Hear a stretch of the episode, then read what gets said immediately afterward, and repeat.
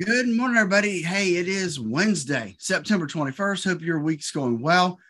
Hey, just update. We didn't do too well yesterday in the market, ended up back in the uh in the red again. Uh, future's not looking too bad this morning. We'll talk about that and more when Dave joins us here up next. But before we do, let's not forget that in this world, there's a lot of things that we cannot control. But guess what? You can control how much risk you have in your portfolio, but you need to know what that risk is and you need to know what your risk is to make sure that the two match up together. Give us a call, 863-382-0037 to schedule your core retirement design. And Dave's coming up next. 19 before 9. I just figured La Vida Loco was probably the best song I could think of to play going into finances right now. Because it's been kind of nuts so lately. Let's check in and see what's going on to your money this morning with the resources of Phillip Statler from Statler Financial Services, who's on the line this morning. Phillip, uh, it's been kind of a loco life on Wall Street. Another down day yesterday. How you doing this morning?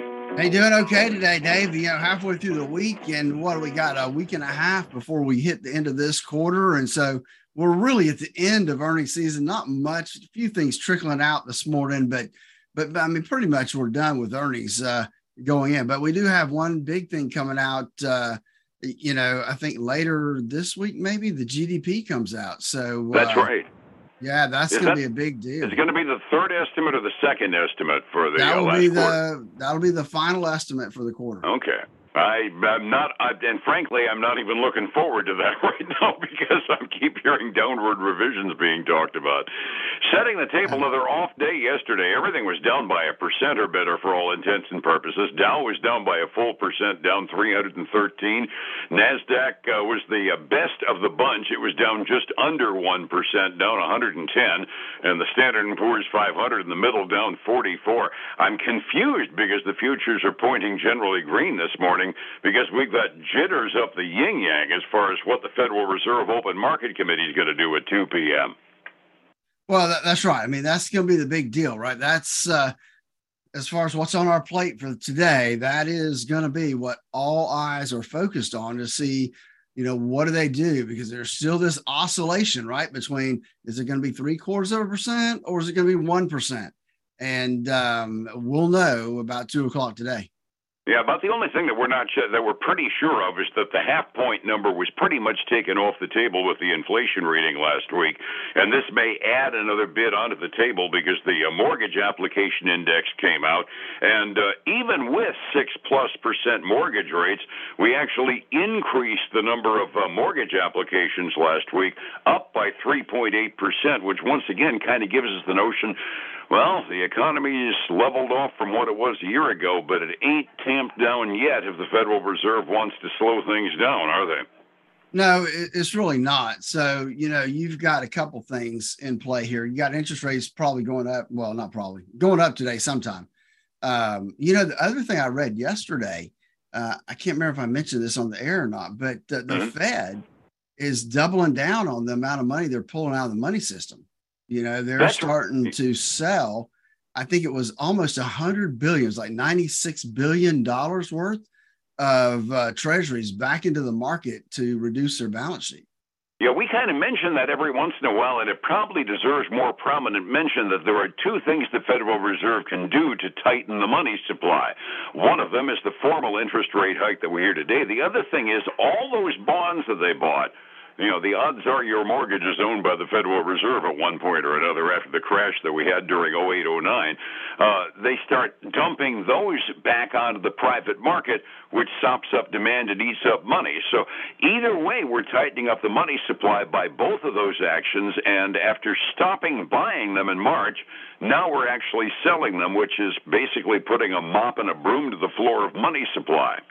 That's right. And so we continue to see that. And you know, I found this part interesting too, Dave, that they said at the current rate, at 96 billion, whatever it was, that to get back to the pre-COVID balance sheet that the Fed had, it mm-hmm. won't be until 2026.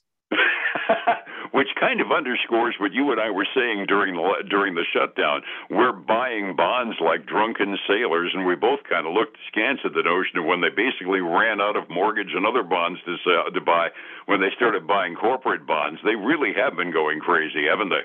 They really have. They, they really Absolutely. have. You know, so it's yeah.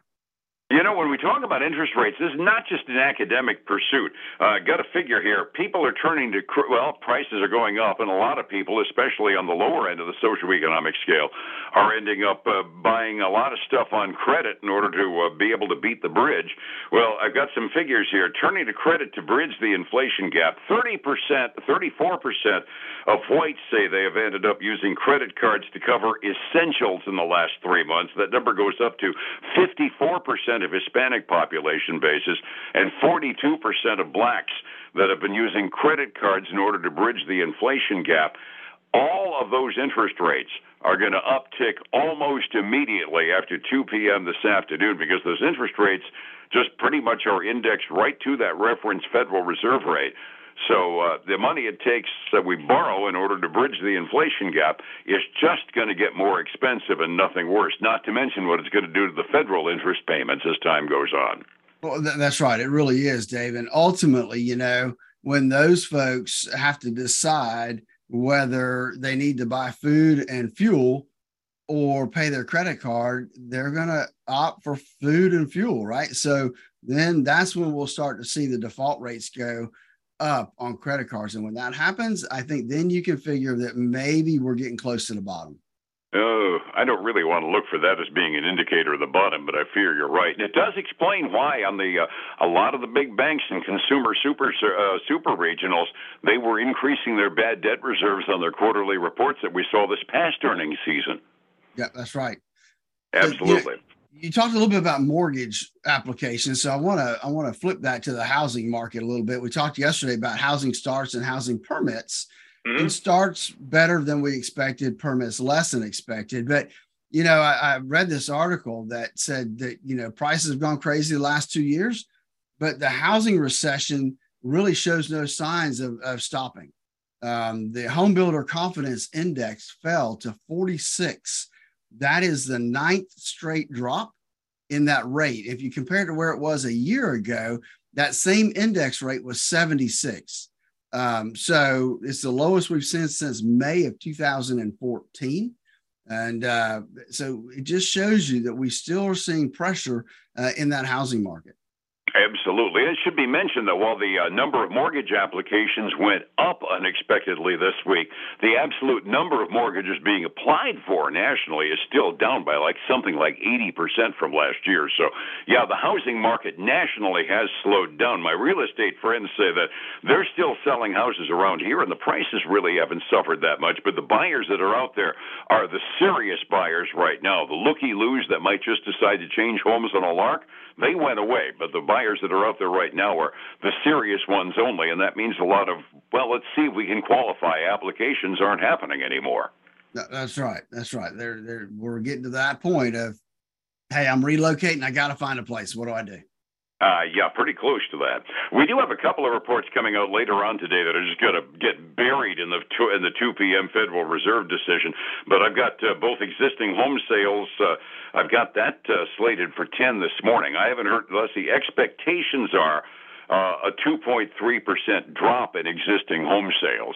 Does that kind of square with what you've heard on the rumor mill? Yeah, it does. It's uh, my expectation. I don't have a percentage, but I've got a dropping from 4.81 to 4.68 for this uh, for the August number. So definitely we'll be down. I got you there. Other tidbits going on. We talked about it briefly yesterday morning. Uh, Ford kind of shocked the world by saying they had some issues on their revised guidance, and boy, did their stockholders pay yesterday during the day, didn't they? They did. I, I can't remember how long it's been since we've seen that kind of decline, but they were down over 12% yesterday. That doesn't happen in the automobile trade that much because that's a relatively predictable marketplace. So when you see 12% from one automaker, I got to assume GM is going to have a sector issue and follow that down. You would think so. I haven't had a chance to look at that yet, but uh, you know, if if Ford's having that issue, then let's face it, all the automakers should be having the same issues. Absolutely. On a little bit of a flippant side, just because it needs to be mentioned, because we mentioned the stock all the time, uh, the people that make Beyond Meat. Uh, they had to fire, they had to suspend their chief operating officer the other day. He got into a fight and bit somebody's nose off. Evidently, the people that run Beyond Meat are all are not all vegan, huh? yes, not. so, uh, not really having any effect on them today. They're actually up about 1% right now. But yeah, that is uh, somewhat of an issue that kind of hit the news uh, uh, this week. It was mostly fun to make fun of because I've been making fun of all about, about Beyond Meat now for eons. Uh, resetting the table down day yesterday, we're going to be kind of on hold to a certain extent, waiting for that interest rate decision from the Fed. 45 minutes before we open, I'm kind of surprised to see some green ink this morning, Phillip. What are we looking at? Well, we do still have green ink across all the boards today. We got the Dow up uh, almost a half a percent, the S and P 500 up a half a percent, the Nasdaq 100 up about four tenths of a percent. The big winner right now is the Russell 2000, up a little over three quarters of a percent. Uh, on the other side, we got silver up huge, man, 2.8 percent, and then we got gold up three quarters of a percent, and crude oil is about where it was yesterday, Dave, but it's up one and a half percent from its close at eighty-five dollars and twenty-five cents a barrel. I'm almost getting used to the notion of the mid 80s being a good place to be. I could almost put up with that for a while if it'd stay there. Uh, world markets, the Asian rim, by and large, off at the close at 6 a.m. this morning. Europe is looking at our futures and saying, hey, Maybe they know something we don't, so they're up, not big time, but they're up across the board in Europe this afternoon. Somebody wants to find out how to uh, make their uh, retirement fund stable no matter what Jay Paulson and the Fed do. I need a little help. How do I find you to get that reading on my retirement plans? Hey, Dave, they can give us a call at 863 382 0037 to schedule their core retirement design, where we help you design the retirement you always dreamed of. And then join us this weekend for the Statler Financial Radio Show, 6 a.m. and noon on Saturday, 10 a.m. Sunday morning on Highlands News Talk 730 and 95.3 FM. And back here tomorrow morning with a reading as to what the government did to us this afternoon and what it's likely to do to you tomorrow. Phillip, thank you so much. I'll see you then, all right? All right, man. Have a great day. Thank you. It's 105.7 Light FM and Statler Financial Services, Phillip Statler. Hey, folks, again, I want to thank you for joining us today. It is the middle of the week. We're getting really close to the end of this quarter. Hey, we got the interest rates coming out today. GDP comes out tomorrow. A lot of things happening as we get ready to close out this quarter. Stay tuned. Be with us again tomorrow. Until then, have a great day.